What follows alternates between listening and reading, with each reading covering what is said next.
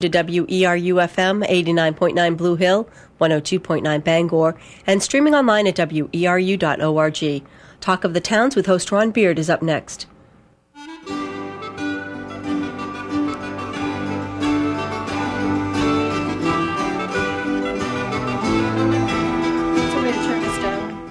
Good morning and welcome to Talk of the Towns on WERU. We try to go beyond the headlines to make sense of the issues facing Maine families and to uh, share what works to seek alternative solutions.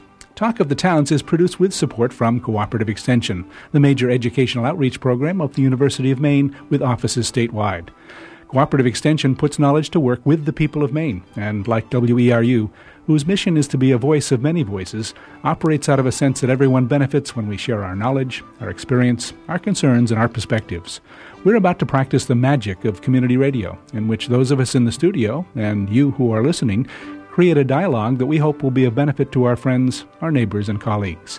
I hope you'll stay with us for the next hour and talk of the towns. This morning, our topic is Maine towns taking action on global warming. And that's really a follow up to our last uh, program where we talked with a number of folks, uh, including those from uh, Bar Harbor and Cranberry Isles, about initiatives that they're taking to reduce their greenhouse gas emissions and, and their carbon footprint. We'll learn more about that from our guests today. Uh, by phone, we have uh, Andy Burt of the Maine Council of Churches with us. Welcome to Talk of the Towns, Andy. Thank you, Ron. I'm really glad to be able to participate in this discussion. And here in the studio, we have Deb Avalon King, who is the with the Maine Department of Environmental Protection, the Air Bureau. Welcome to you, Deb. Thank you. And Pam Person. Pam is with the, um, among other things, with the Bucksport Environment and Energy Committee. Welcome to you, Pam. Hi, Ron. Hi, Deb. Hi, Andy. Hi. Well, Andy, we'll start with you because you're part of a, um, a partnership, the Maine Council of Churches and a number of other organizations I think you'll tell us about, part of a partnership um, uh, encouraging communities, Maine towns and cities to um, think more about um, their carbon footprints and what they could do uh, to encourage citizens and local government and businesses to, to uh, take more responsibility. Tell us about the Maine Partners for Cool Communities. Great. Well, I'm glad to have this opportunity to do that.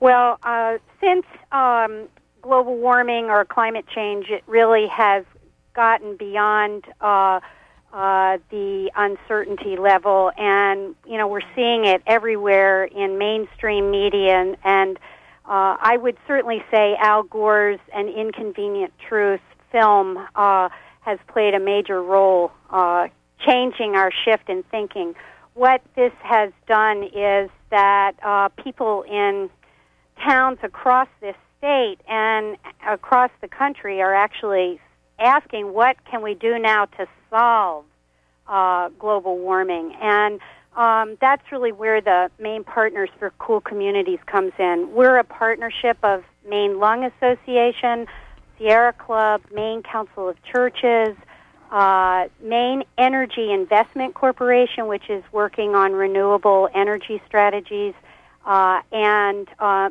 um, Physicians for Social Responsibility. So we represent this broad spectrum of uh, groups who are uh, from the health, environment, social, and economic justice, uh, and faith communities. And we have contacts in the grassroots in congregations, in health clinics, and so on. And um, we are uh, working with local activists who are contacting us on a daily basis uh, from their uh, communities, and we are uh, connecting them together. Uh, and uh, with some of our good partners in the state to actually solve global warming this is uh, a, really a um, we're creating a mandate, I think, for federal action uh, where we haven't had um, much going on in the past, and this is really uh, the people at the grassroots and in municipalities saying um, it's time for us to act and make a difference. And certainly, you're going to hear from a number of people today who've been doing just that. Great, um, Andy. The the, uh, the, the rationale for your coming together, as you've said, is is um, to solve the problem, right. and um, and as, as you also said, to kind of uh, say this is this is where leadership is going to come from, from the grassroots. Exactly. Right. Well, let's find out um, from uh, Deb Avalon King a little bit about um, what we know about global climate change and what the connection is to uh, clean air. Um, Deb, make draw that connection for us, if you could. Well, um, the state is very interested in um, in energy energy efficiency and um, renewable energy and promoting those uh, actions because um, much of our energy use is based on fossil fuel emissions. We like to tell the story of Palmer Putnam when we go into schools, and Palmer Putnam was an engineer who calculated how much energy people use over time. And back in 1947, he was hired to calculate how much energy people use between 1860 when oil was discovered and 1947 when the nuclear plants um, started to be constructed. And he found that in that 87 year period, there was probably 12 quadrillion BTUs um, of energy used. Hmm. And then uh, the Department of Energy has been following that and repeating that equi- uh, calculation every year. And in 2004, they estimated or calculated that um, there were 447 quadrillion BTUs of energy. So that's so, more than doubling? Uh, or almost? A- it's ex- exponential. Okay, okay, trillion. 40, okay. 40 times. Quadrillion. Quadrillion, okay. so, um, so the interesting, another interesting story, part of that story that we tell students is that only 7% of that world energy use is renewable energy. And so all the rest is based in fossil fuels. And another sort of interesting factoid is that 25% of that energy is used by folks in the United States. And it's great. We've it's improved our lives, and, and we really come to appreciate energy and use it. But we just need to be make sure be mindful and be energy efficient and conscious of what we're using, mm. because it does result in air pollution. Um, and carbon dioxide emissions, which contribute to climate change. And so, what's that connection? Um, again, if I remember Al Gore's film, you know, the the, the climate change piece uh, is is driven by um, the planet warming because of, of carbon dioxide in the atmosphere that creates a, a kind of a shelter or a cushion. Yep, they refer to it as a greenhouse uh, effect, and we wouldn't have be able to live on this planet without that natural greenhouse mm-hmm. effect. But when the inc- the CO two levels or carbon dioxide levels keep increasing, um, it, it creates more a warmer a warmer and warmer planet mm-hmm. um, a- atmosphere, and things are happening and changing on the Earth uh, from year to year, and scientists are very concerned and have initiated a lot of. And since that um, original work was done, the population of the Earth has has increased greatly too. Yes. So we're seeing it not only because we're using energy individually at a greater rate, but there's more people to use Correct. energy. Correct. So we've got a problem. So what's the what's the Air Bureau? What what's your particular? You're doing edu- public education around this. Um, are there other things that you're doing um, to kind of promote these ideas? Uh, well, we we have a number of partners, community partners that mm-hmm. we work with, and Cool Communities are a group that we work uh, quite. Uh, intensely to support. Um, they are doing a lot of great work, and um, although we're not a partner, they're a mm-hmm. community based uh, social marketing type. They use that type of an approach mm-hmm. to reach out to people, and um, so we go. We do support their work uh, to promote clean air zones, which uh, establish no idling in schoolyards and so tell um, us about that. Tell us a little bit about more about that clean idling, or the you know the no no idling in schoolyards. Well, that was something the Cool Communities folks initiated, and they came to us and said we would like some help with this, and we had some experience with social marketing, and so we developed helped them develop tools and hold some focus groups for a pilot project in Freeport, Maine, back four or five years ago now. More than that, I think. Is it? and so we've got all these tools that we provide to schools if that would like to do a no idling campaign campaign. And uh, we, in fact, we just received a grant from EPA to expand that program and um, work with some service learning volunteers from high school or college uh, students so that they can help elementary schools and middle schools uh, explore no idling campaigns in their so idle, idling is got two things going on. Idling um, may cause um, breathing problems for young people. You know, the carbon monoxide that people might be breathing um, near a school, but also there's that extra stuff going into the, the greenhouse gas effect. Yes, there's multiple right. pollutants that okay. are result from fossil fuel right. burning. Right. Great. Well, let's um, go back to um, Andy Burt again from the Maine Council of Churches and with the um, the uh, the partnership called uh, Cool Communities. What's been the response, Andy, um, at the community level? We've heard a little bit um, from, about Freeport. What are some of the other places that um, you've worked in, and what's been the response? Well, what is exciting is that we actually uh, we're we're about to release a report uh, from the last year's work, and we have uh, been involved in one way or another, in some places far more actively than in others, in about four dozen uh, towns and cities across the, the state, uh, and supplying them with resources uh, and so on. Uh, 18 have signed on to what is called the U.S.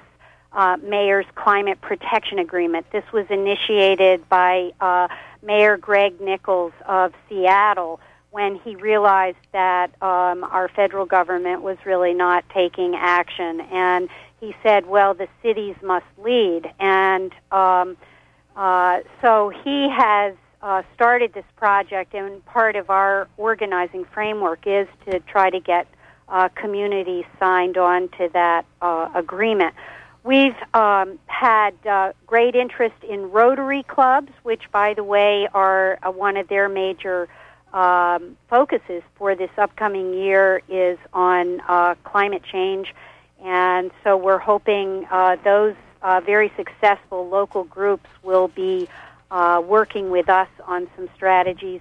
Uh, high school students, uh, doctors, concerned parents. I mean, it's all over the place, and um, again. Um, each community, the other thing that I think is really exciting is that each community is um, uh, working using the skills and um, knowledge and passion that is present in that community. So communities are uh, cooling in very different ways, and um, I think this is a, a wonderful um, model for how, how things really work organically is that when you're working locally, you don't come in and impose something, but you really find out uh, what's going on there and help to nurture that uh, with resources and so on and, and information. Um, we're a real network uh, of information for people who so they don't have to reinvent the wheel in each community, and they can learn from each other, which um, I think is really exciting. And I've been learning uh, a lot just working with uh, people in each community. Mm. So one of the things that you mentioned was kind of signing on um, the the mayor's um, uh, kind of uh, compact um, at the city level. What does that imply? If a, if a city or a town, um, small community or large community signs on, what does that commit them to? Well, it's a non-binding agreement, but it gives them a framework for uh, reducing their emissions by uh, set, uh, to 1990 uh, levels, seven percent below 1990 levels. It's basically uh, much like the um, uh, Kyoto Protocol, which was an international treaty signed by virtually every government but the United States. Um, but but what is important, I think, is that we're really looking at uh, communities making commitments to reduce their carbon emissions by two percent per year, and uh, we have uh, tools that can help communities to inventory what their emissions are, and then um, uh, to work uh, from there while they are uh, also implementing um, uh, solutions like the No Idling Project um, in their communities. They can be inventorying and going back and looking and creating a baseline, but they can also be moving forward uh, because uh, we really are looking at a, a timeline um, that uh, we need to make big differences over the next decade. So the, the, the framework that you described gives people um, some some guidance, but it also sets some some uh, projected targets so that we're all working towards um, you know something that really does make a difference. Exactly, and we have we have resources. For example, the Sierra Club ha, uh, with their chapters all over the country. Uh, they've pulled together what is called a cool cash uh, uh, document. This uh, demonstrates from cities and towns all over the country um, energy saving um, projects that have been implemented, and it demonstrates uh, not only the carbon and energy saved, but also the money saved. And that's part of the uh, exciting appeal about this is that you're not just uh, saving energy and and helping to save the planet, but you uh, it's also uh, saves taxpayer dollars, and that uh, really whets the appetites of uh, municipal officials, and we're able to show how so many communities have, um, uh, you know, prove have a proven track record on on this. Great. I think we're in a future program. We're going to look at some of the eventual um, um, impacts of uh, climate change um, on Maine. Um, but people are even without those impacts. You're saying they get to save a little money in the short run. Absolutely. Great. And with uh, the price of oil going up, it's getting to be a larger, and larger savings. We'll invite you to stay with us, Andy, for a, a little while longer. But um, why don't you um, give us the website, if you could, for um, the uh, the partnership? Yes, it's uh, www.coolmaine.org. Great. Well, again, stay with us for a little longer. We may come back to you. Um, okay, thank you. We'll go now to um, talk with Pam Person. Pam is in the studio with us, and um, she's been working on climate change and clean air and all kinds of great stuff for a lot of years. How did you first get started, Pam? Well, I'm, we moved to Maine in 1989, and the week after, there was an announcement that there was going to be a coal fired power plant built in Bucksport. And I thought to myself, hmm, I don't think I like this idea. So I went to a meeting and became um, not the one of the leaders, but one of the followers of a phenomenal trio in the Bucksport area called STOP, State Taxpayers Opposed to Pollution. We are the only people who ever defeated an AES project in the whole world. And then because I kept yapping and working on energy and going to state meetings and things. Um, um, even after we defeated them, um, many of us decided we needed to continue working on sensible energy. So we formed the Coalition for Sensible Energy.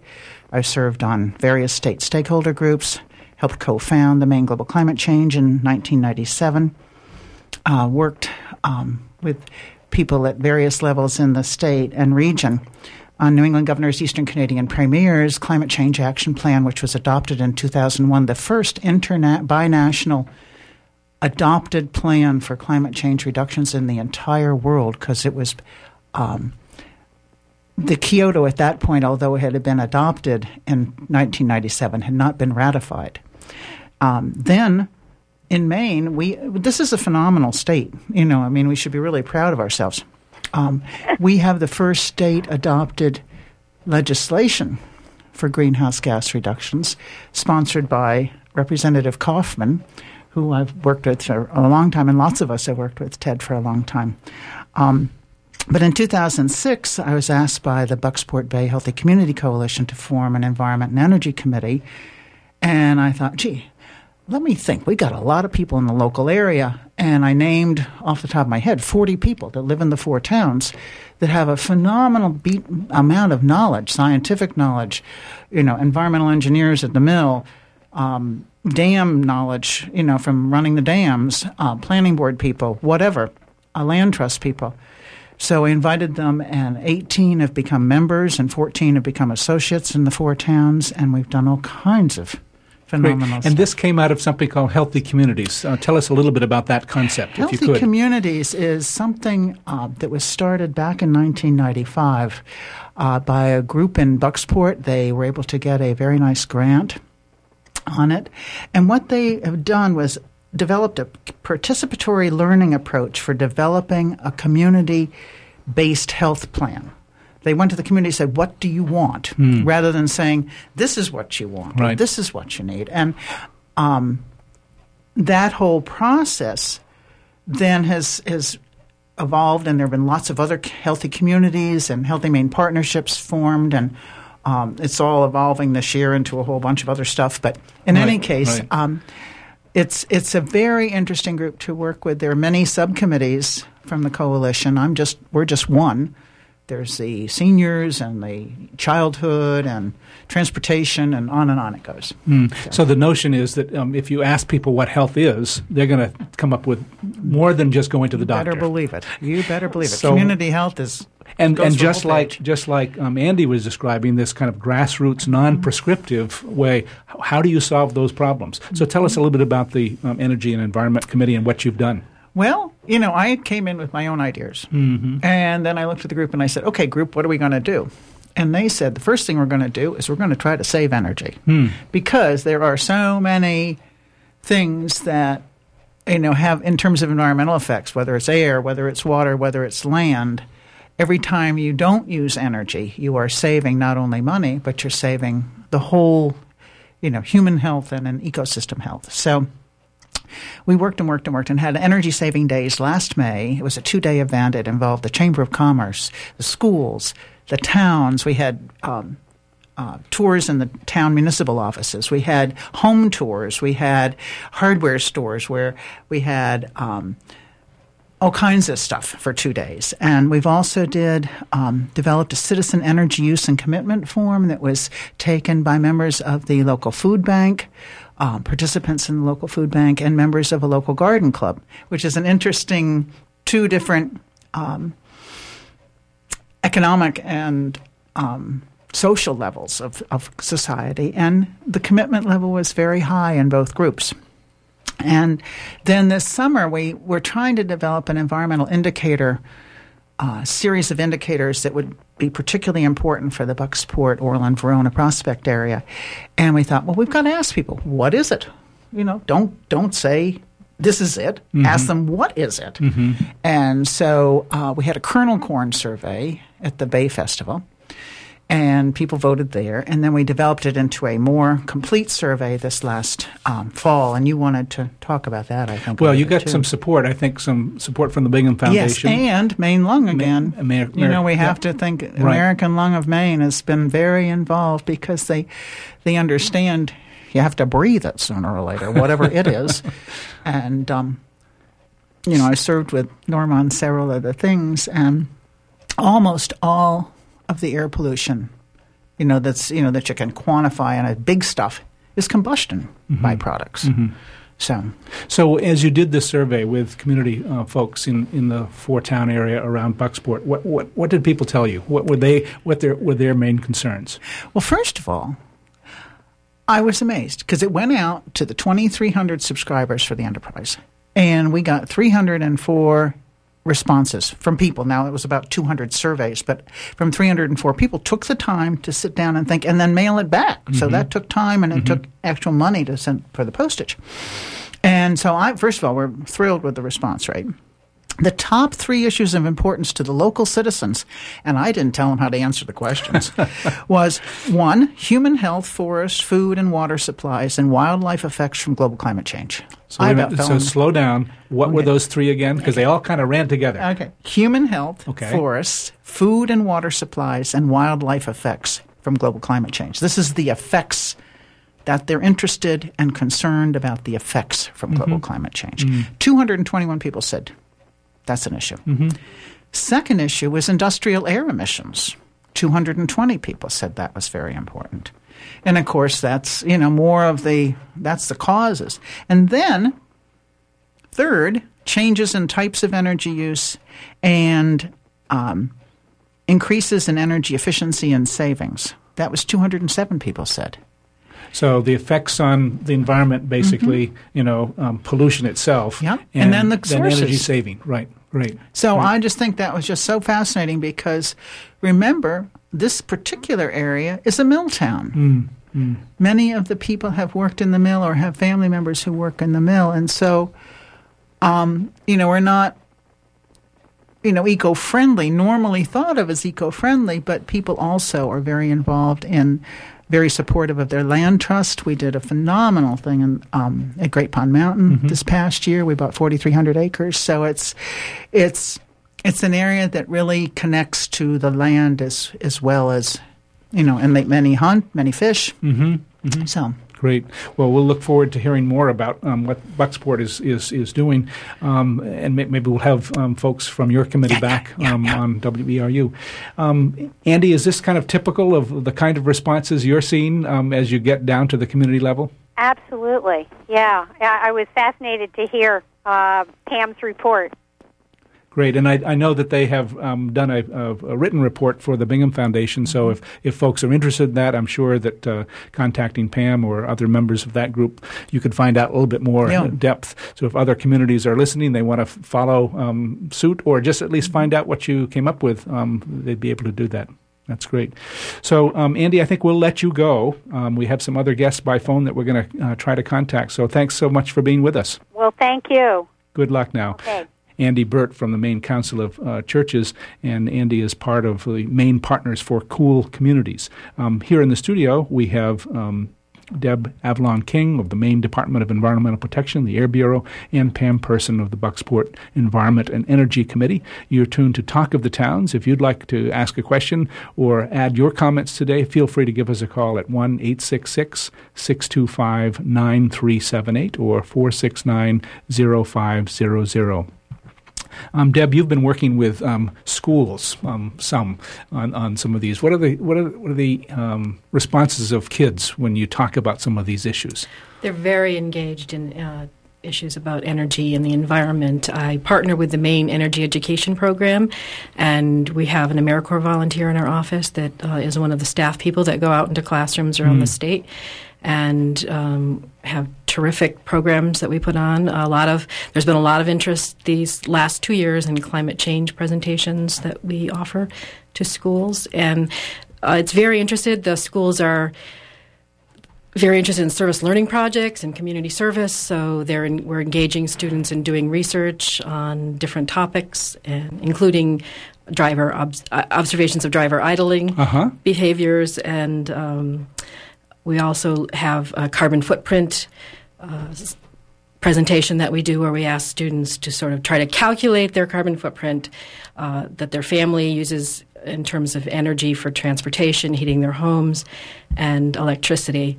And then we ask them to consider pledging to do a 2% solution, and we have some ac- actions that they can personally take mm. to um, pledge to um, reduce their carbon footprint. It might include reducing your shower by three minutes. It might include unplugging electronics when they're not being used or turning lights off. Um, those so kinds the, of actions. The, the kids seem to like they're they're perfectly willing to chip in. They are very excited about the idea of chipping in and, and making a difference and being right. able to go home and, and right. talk to their folks about. Right. Right. In the um, middle school things. last year, when the Energy Patrol, the Maine Energy Education Project, came and did the Energy Patrol at the Miles Lane School in Bucksport, there were some parents that called up and said, they keep turning off the lights. well, again, I think um, both um, what Andy was saying and what you're both saying, Pam Person and, and Deb Avalon King, are saying that when you turn these things over to the grassroots, people voluntarily will do a lot more, perhaps, than they would if someone tried to impose something. Um, so that's great. I think um, uh, we're going to go now to um, Belfast, and um, there's a similar kind of committee um, that's been operating in uh, Belfast. In 2006, the City Council passed a resolution to join the International Council for Local Environmental Initiatives. And uh, Andrew Carpenter is with us. Um, he's uh, part of, of that committee that's been operating to think about the these kinds of issues. Welcome to Talk of the Towns, Andrew. Thank you. Thanks for having me. Tell us a little bit about um, how you got started in the committee. Um, you've got a, um, uh, an agricultural background, um, working um, with uh, local agricultural concerns. Is that what you brought you into all of this? Um, yeah, I've always been interested. Uh, you know, my my personal interest in this is energy reduction. I, mm-hmm. out of college, uh, my first job was working for a weatherization assistance program. This was when I was living out in Seattle. Um, so it, it's this is a little bit different than um, my regular vocation, but uh, I maintained uh, my current vocation, but I've maintained an interest in um, basically energy conservation. So, uh, but it, our group got started when there was a um, uh, workshop in town on climate change um, that was put on by a councilor, one of the councilors, um, one of the town councilors, and his daughter, who uh, getting a master's degree at the at the University of Washington, studying climate change. Had a there was a huge interest in it. Um, there was a packed house at the boathouse there, and uh, concurrently, our mayor uh, was Mike Hurley at the time signed on to the mayor's uh, agreement on on uh, committing to reducing greenhouse gas emissions. Uh, so then uh, it was Roger Lee, the councilor, who started the committee, and he asked me to join, and I've since become uh, the chair of the committee. Mm. What what kinds of things has the committee um, undertaken, both either studying or kind of understanding the issues, or or um, helping citizens to take action? Yeah, we got a few uh, projects. One is um, we're lucky to have an energy engineer that lives in town, and he took it upon himself to do an energy audit of um, municipal the seven municipal buildings that we have in town. Um, since then, we've been uh, working with the city to follow up on that and follow through on his recommendations. There were um, some pretty substantial recommendations from that. Do you remember anything in particular to just help listeners understand what um, might be possible in their towns? Yeah, it, you know the, the the thing that will probably end up saving us the most uh, energy is uh, the HVAC systems, heating, ventilation, and cooling systems in both the um, city hall and the library. They um, they're fairly new systems, but they're not they're, they're really not working correctly, and uh, so they're heating they're heating at times when they should be cooling. They're working against themselves at times, and and um, you know one interesting thing was a, a chandelier, you know, very nice aesthetically appealing chandelier in the um, library uh, uses about as much electricity as a single residence because it's got so many bulbs in it, and mm. uh, just simply changing out those bulbs is going to make a big difference. But o- overall, there are a lot of relatively simple things that will make a, a big difference in terms of energy use uh, in some of the buildings. And then we're also um, uh, working with uh, Efficiency Maine to change out lighting in um, essentially all of the municipal buildings. so those we, little things are going to add up. Yeah, they're pretty substantial um, in terms of our uh, in terms of what we might save. I don't I don't actually have a dollar figure on it, but um, we'll get pretty significant savings right off the bat. Mm. We put on a weatherization workshop that was free to um, people in the town, and actually we had a lot of people from out of town that, that came in for it, and uh, we televised that. That covered um, residential um, energy reduction through insulation and also looking at infiltration, and we actually did a um, what's called a blower door fan test. Um, and we, we televised that, so it's, it now plays on uh, cable access uh, channels in town, and, and we have uh, one of those videos at least on our website, uh, www.belfastclimate.org. Uh, we've initiated a monthly energy challenge um, to everybody in town that um, includes things like trying to get to work by either biking or walking. If you normally drive, uh, using uh, drying rack, clothes drying rack instead of drying your clothes in a dryer. Or um, the first challenge was to turn down your thermostat five degrees for a day. So we do that monthly, um, and we also have been distributing um, uh, compact fluorescent light bulbs. So you're just you're just um, working away, chipping away at the things that um, uh, might seem um, obvious, but um, they're so important. Yeah, and uh, yeah, one thing we've noticed is uh, it, a lot of these things, including um, changing out your light bulbs to CFLs or or doing weatherization, are things that um, people are already thinking about, but they need maybe just a little catalyst to get them going. I've had a lot of calls since we did the weatherization mm. workshop asking for um, numbers of people that could do an energy audit or give them re- you know actual recommendations about what they should start with in in, in their house. Uh, in terms of either infiltration or doing insulation work. So yeah, they're um, it's sort of common sense but tangible thing. Great. And and if listeners were interested in this and for their own communities, do you have any advice for them? Uh, your experience um, on this on this committee, what what would you suggest that they might um, start with? Well, I I think um, one of the tough things for us is is um, and one of the things that we've uh, doing more tangible things.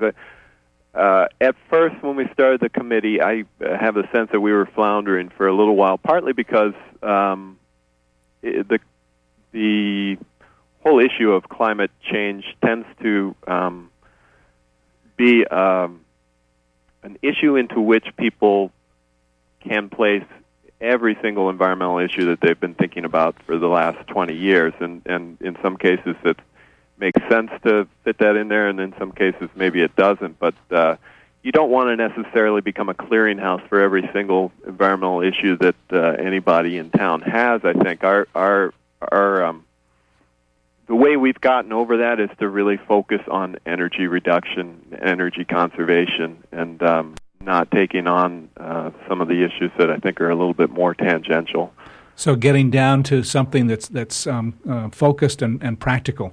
Yeah, exactly. Great. And um, I think in terms of uh, you know, to me, a great example of what a committee like this can be effective in doing is uh, facilitating change, not necessarily taking on. You know, it's hard for a voluntary committee to to do everything under the sun to um, reduce energy use in a city, but um, the the follow up that we've been doing with the energy audit is a great example. That that energy audit was great, but if it weren't for us um, working very closely with the city to make sure that they would follow up on it, it would be something that would probably just uh, languish on the shelf.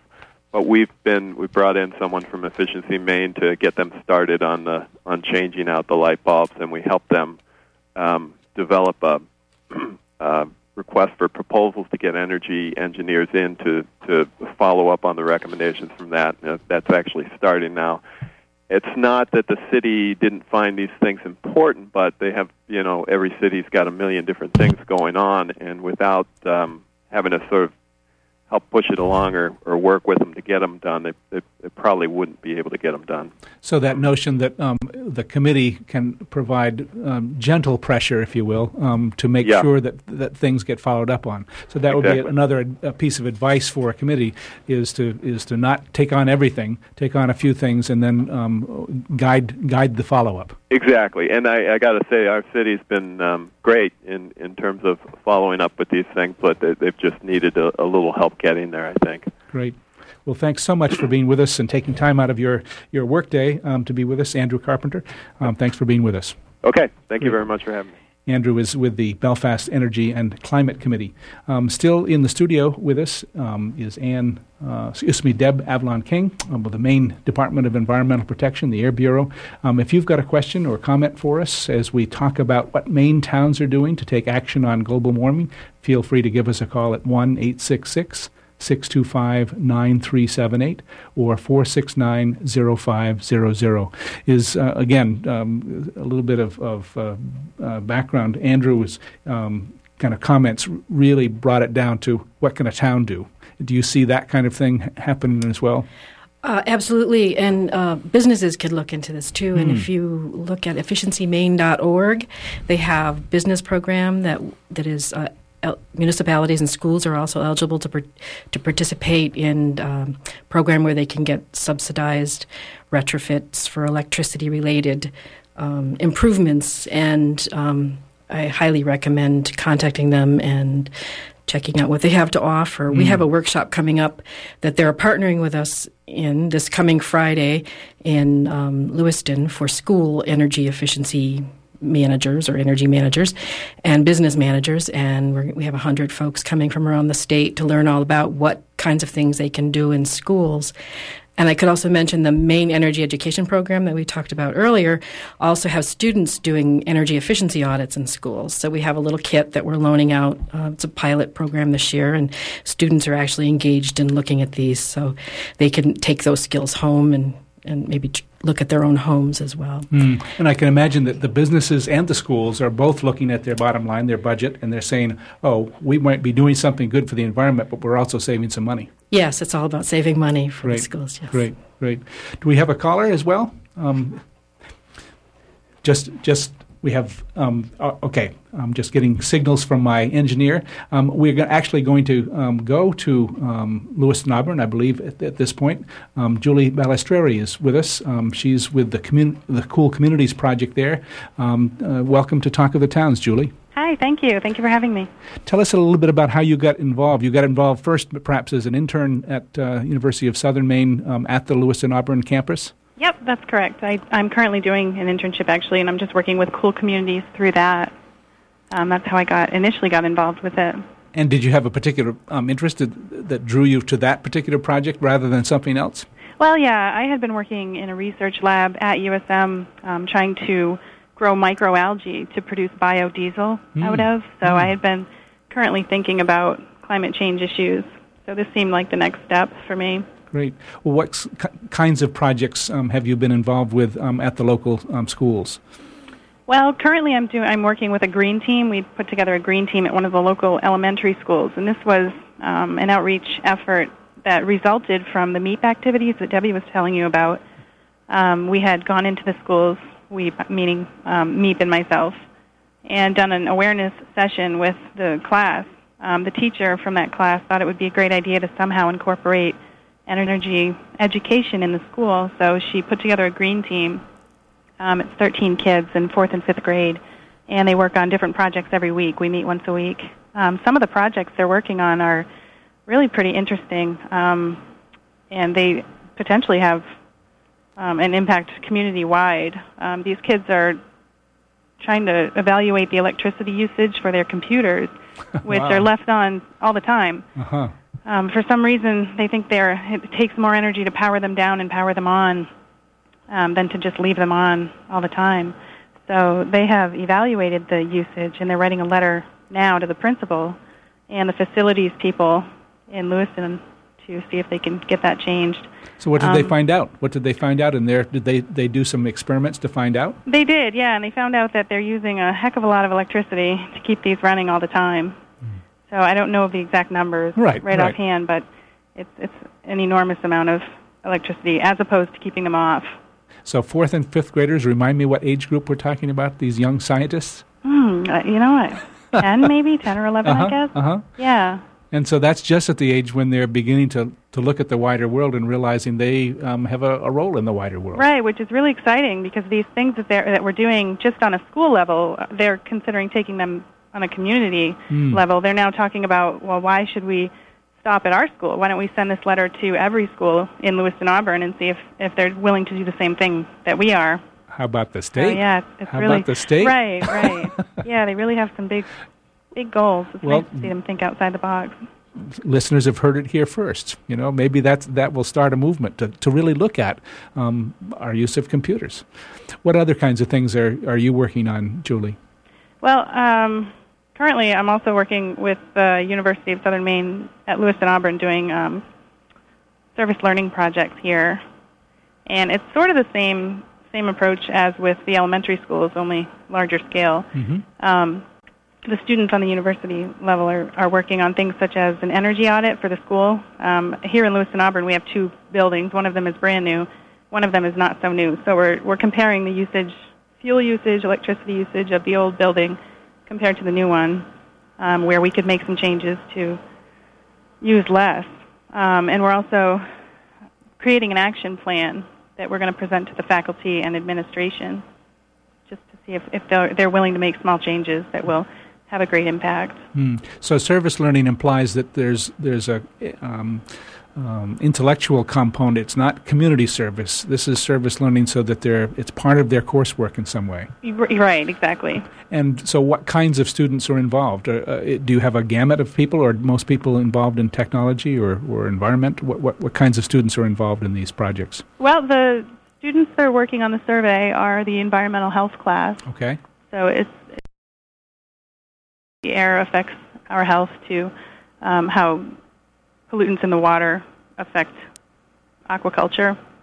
Um, so that that's the class that's working on the Mm-hmm. audit, and we also have students working on a survey, an uh, intercept survey through the for the community, and this is something. It's it's a little wide, wider based. Mm-hmm. Um, for example, one of the questions on the survey is, "Have you heard of global warming, and are you concerned about it?" So it's just kind of to, to gauge the level that our community is at, so that we know what kind of outreach efforts to conduct in order to, to reach them. Mm. So uh, we've heard from other um, guests this morning that starting with that kind of local um, knowledge um, that, that sometimes is collected through surveys or focus groups, um, that's um, so important to um, leading to any kind of action that might follow. Right. Julie, what's next for you? What what, what do you hope to accomplish um, in your own life? It sounds like you're um, interested in this whole question of biodiesel. Is is this something that you're going to pursue as a career? Well, I don't know. I don't know if it'll be specifically biodiesel. Mm-hmm. I do like the environmental work, so I would like to stay somewhere in this field. Um, not exactly sure where. I do. I like. Um, I actually love working with the students and the kids, and um, it seems like they're really the focus of this whole educational outreach, just because they're the future, and the way they think is just reassuring and really refreshing. That they're they're so into it and they're so willing to do things that that they think are going to make a difference. Right. So I- for me, it, it seems like um, that would be a good good place to put my effort. Right. I'm just so grateful that they're not willing to just write us off as, as the adults who have caused these problems that they have to fix. Right, and a, a lot of times, um, some of the parents feel that way. Um, We're we're hearing from some of the students' parents thinking, "Well, I'm not quite sure if I want my student my my child to be involved in this." And then on the other hand, we're we're hearing from parents who they want to be involved. They want they they're coming to the meetings. They're coming to the green team meetings, and they're really involved. So it's really refreshing that these kids are bringing this home and they're educating their parents on what they're learning. That's great. That's great. Well, good luck with your work, and thanks for being with us on Talk of Thank the. Towns Thanks for having me. Great. Julie Balistreri was the um, working on the Cool Communities Initiative in Lewiston Auburn and part of the University of Southern Maine um, down there at the Lewiston Auburn campus. Um, you're tuned to Talk of the Towns. Um, you can participate um, by, by calling us at 1 866 625 9378 or locally at 469 0500 as we going to take action on global warming. Perhaps you've got a question, perhaps you've got a comment. Um, feel free to give us a call, 1 866 625 9378. We're going next to Falmouth, and uh, Barbara DeBays um, is with us. Um, tell us a little bit about your. No, I'm sorry. We have a caller. We'll go with the caller first. Mixed signals here, and I apologize for that. Uh, go ahead with your question or comment, please. Hi, this is Alan from Monroe. Thanks for calling, Alan. What, what uh, is your question or comment, please? Well, the comment is that you're stressing um, fluorescent light bulbs, which are energy efficient yet filled with mercury um, neurotoxins. And I personally will not put these in my house until a plastic shield is built around them, which seals that mercury. Hmm. There's no reason why we have to contaminate our homes to save energy. Right. Well, I think uh, our guests have talked about a number of different solutions. Um, have you actually found that you can find uh, that kind of light bulb? No. Uh huh. Um, I mean, you can find that light bulb, but not one with a cover. Oh, There's no okay. reason why a cover can't be designed and put on these bulbs, I've which, s- when the bulb breaks, contains the mercury. I, I actually have seen them with a cover, so maybe we need to do some more homework to find out because I've seen them um, um, in a in a. Lo- I'm not going to mention the name store. Uh-huh. So you know maybe we can find those solutions. But you're right. We certainly don't want to to uh, do harm um, by bringing mercury into our homes. Um, again, I think there are there's lots of work out there that's that's looking at the amount of mercury, um, how much mercury. I had a guest on last week's show that that did. T- be working on that kind of homework. But thanks for your call this morning. You're welcome. The uh, the notion of of uh, mercury light bulbs must come up in in some of your work, and I know that the DEP has has provided some guidance to people on, on those kinds of issues. Any any thoughts about this caller? Um, there is there is a study that the department recently did that documented um, that it probably is uh, best to avoid using those light bulbs in rooms where small children play and that they might get broken, so that you can reduce the amount. But the overall mercury emissions to the atmosphere are much greater from the electricity use. Uh, from the coal-fired generating plants, So we have this notion of trade off all the so time. So there's this trade-off, but it's that imme- he, I can appreciate his concern Yeah, for that sure. immediate impact, Sure. especially for children. Right. My hope is for LED light bulbs Uh-huh. because they save uh, they're one twentieth the amount of electricity demand that uh, uh, regular old-fashioned light bulb right. uses. So maybe by the time that we we've used some of these other alternatives. Um, in, in maybe four or five years, we, the LED technology might be there. yes, it's starting I to mean, be it's there, there, now, but it's pretty expensive, so people aren't choosing that um, and right and away. Mm-hmm. the quality of the light it needs some improvement as well. so again, if we have people working on these issues, we may find better solutions than we do right now. Great. I look forward to those Great, solutions. great. Now we're going to Fal- uh, Falmouth, and we have uh, Barbara DeBays with us. Um, tell us a little bit about your work, Barbara, and welcome to Talk of the Towns. Thank you very much. I'd just like to comment on the caller recently. I'm an environmental sustainability uh, student at the University of Southern Maine, and we recently looked at the DEP study, Hmm. and we're really impressed with their work. It was the first one done possibly in the whole country, and it it did talk about the fact that you need to um, open your windows for um, quite a bit of time when a bulb does first break, and then be conscious after when you're uh, revacuuming because the um, mercury will be brought back in the air. Um, and the problem is, it is a toxic at certain levels, but we don't know what it is for young children or fetuses. But I think that they did an excellent job in this study to address the fact that we have a new technology and we we need to be aware of how to use it. Great. Uh, could I add that they def- you definitely do not want to vacuum up a broken bulb because that does disperse the mercury throughout. Mm. And it, so you, they recommend wet cleanup in a glass jar. Mm-hmm. So I That's just right. wanted to make sure to point yes, that take out. take duct tape and take a a wet rag and yeah, they did a good job. Great. So tell us a little bit about your work in, in Falmouth. Um, you're part of a, um, a group that's doing a carbon emissions inventory.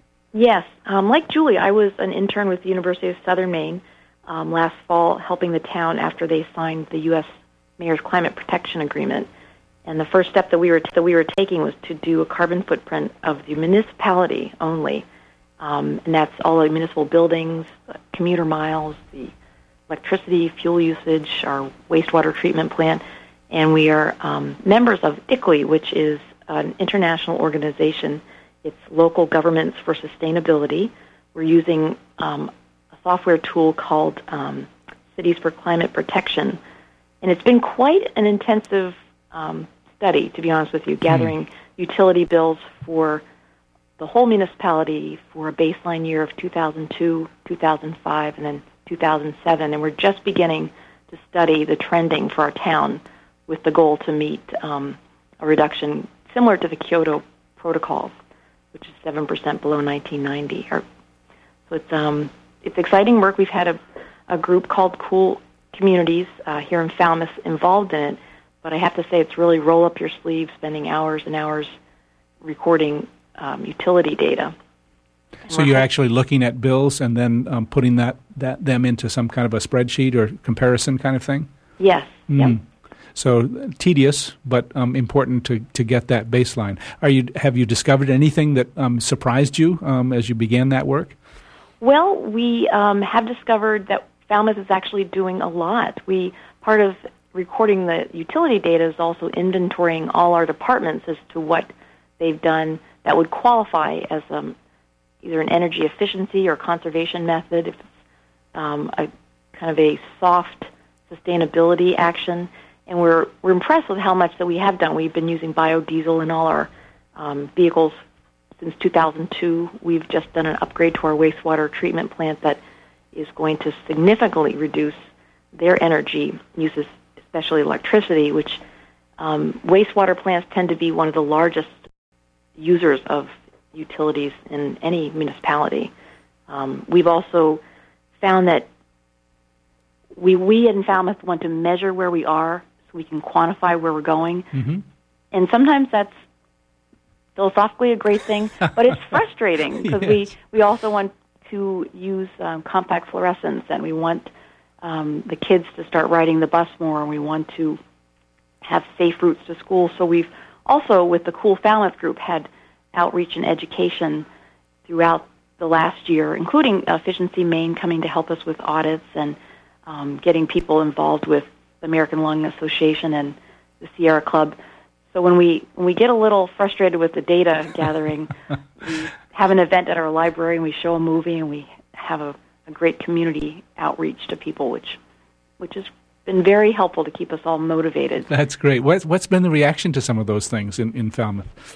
Um, it's been it's been great. We actually just recently had um, the Wright family, uh, Jed Wright and his wife and his children came to our library, and we watched a program that Efficiency Maine um, sponsored. They had won a green makeover of their home, Oh, and we had probably 35 or 40 people at our our Falmouth Memorial Library. Um, we had vendors there to show us, um, maybe not show us, but give us their brochures. And I actually just signed my house up for an energy audit this coming Monday with the heat doctor, and he said he's had four calls from that particular event, and uh, so it's it's I think what other callers have said, it is, or other spokespeople, it's the real grassroots, you know, each one reach one, mm. that's going to make a difference for us. Um, I know as the sustainability coordinator for the town, um, we have very um, high standards and goals that we've set, and we have a new energy green ribbon commission that we've started. But I have to, I caution them to say, we can think big, but we really have to act in baby steps. Mm, mm. If we and can, can each one do something. Right, and that's that's often the the key to any kind of community action is to build those little steps in where people feel good about them, and as you point out, still plug away at the at the tedious work of of, of collecting the data. So doing yeah. both of those kinds of things is probably important. Well, thanks for being with us. Any advice that you'd give us in the, in the last minute or so um, in terms of other communities that might be interested in doing the kind of work that Falmouth is doing? Well, I would encourage people to contact the universities. And mm. um, I actually got started in this as a master gardener through the Cooperative Extension. Great. We always like to hear that. yeah, it's a, it is a fabulous program. I, I suggest communities to reach out to um, the universities and the Cooperative Extension to get information. And an internship program is very good at the University of Maine, and I and I know that for um, the city, I believe it's it is in Lewiston where Julie is. The city didn't necessarily have the resources to monetarily to put into something, but students like myself and Julie and others are hungry to learn this stuff, and and I really recommend that towns reach out to the universities and and have interns because we have a lot of support through the university Great. and our professors. Great. Well, thanks so much for taking time to be with us today, Barbara. My pleasure. Barbara DeBase of uh, the Falmouth uh, Project to look at uh, carbon emissions and, and promote um, energy conservation. Well, we're almost at the end of the hour, um, and uh, Deb Avalon King is with us, um, um, still from the uh, Maine Department of Environmental Protection, the Air Bureau. What are your hopes for the future? What what do you see coming out of all of all of these kinds of efforts? Uh, growing numbers of communities and folks that are uh, working at the grassroots level mm-hmm. and people getting engaged in this in their homes. I'd like to put a plug in for Efficiency Maine's Carbon Free Homes mm. uh, effort. Uh, it's carbonfreehomes.org, and they give tips on how households can um, become more energy efficient and start looking at their how they use energy. Great. So. Great. Thanks so much for being with us. And really, t- you, you provided some real great help in putting the show together. So thanks again for being with us. My pleasure. We've come to that time when I want to remind you that this program was produced with support from the Cooperative Extension and the Hancock County Extension Association. With offices in each county, Cooperative Extension is the major educational outreach program of the University of Maine. Our radio collaboration with WERU began in 1990 and continues with your support. Join us on the second and fourth Fridays of the month for Talk of the Our theme music is a medley from Coronach on a Balnain House Highland music recording. Thanks again to all our guests in the studio. Um, Deb Avalon King of the Maine Department of Environmental Protection, Pam Person, Bucksport Environment and Energy Committee. By phone, we talked with Andy Burt of the Maine Council of Churches Andrew Carpenter of the City of Belfast uh, Energy and Climate Committee, Julie Balistreri of Lewiston Auburn, and Barbara DeBase of uh, Falmouth. Thanks to all of you for being guests on the program. Thanks to our underwriters. Thanks to Amy Brown for engineering our program, and stay tuned for On the Wing. This is Ron Beard, your host for Talk of the Towns, wishing you a good morning.